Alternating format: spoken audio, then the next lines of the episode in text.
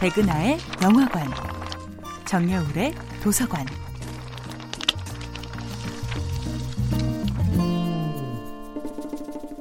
안녕하세요. 여러분과 아름답고 풍요로운 책 이야기를 나누고 있는 작가 정여울입니다. 이번 주에 만나볼 작품은 영화 My Fair Lady의 원작 희곡 피그말리온입니다.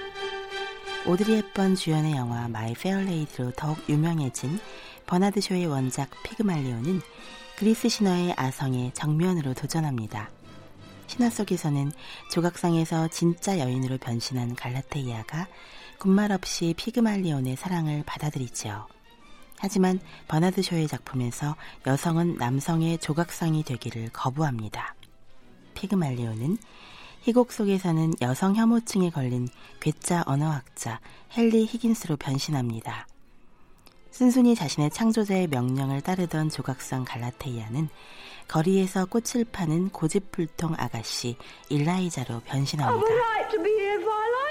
투박한 사투리와 뒷골목 은어를 섞어가며 영어의 순수성을 위협하는 일라이자를 본 순간 히긴스는 기절 초풍합니다. 자신이 얼마나 대단한 언어학자인지 증명하고 싶은 욕구로 말미암아 히긴스는 절친한 친구 휴 피커링 대령과 내기를 하지요. 제가 여섯 달만 가르치면 저 아가씨를 공작 부인으로 바꾸어 놓을 수 있어요.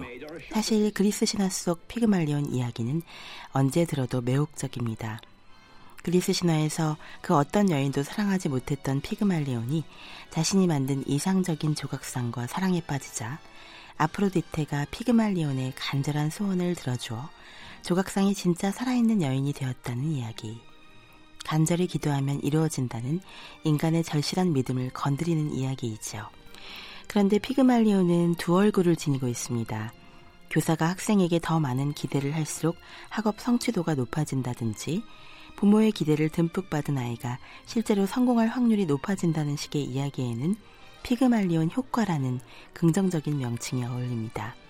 하지만 타인의 기대를 충족시키기 위해 끝없이 자신을 바꾸려고 지나치게 애쓰는 사람들의 깊은 상처와 노이로즈를 묘사할 때는 피그말리온 콤플렉스라는 이름이 더 어울립니다.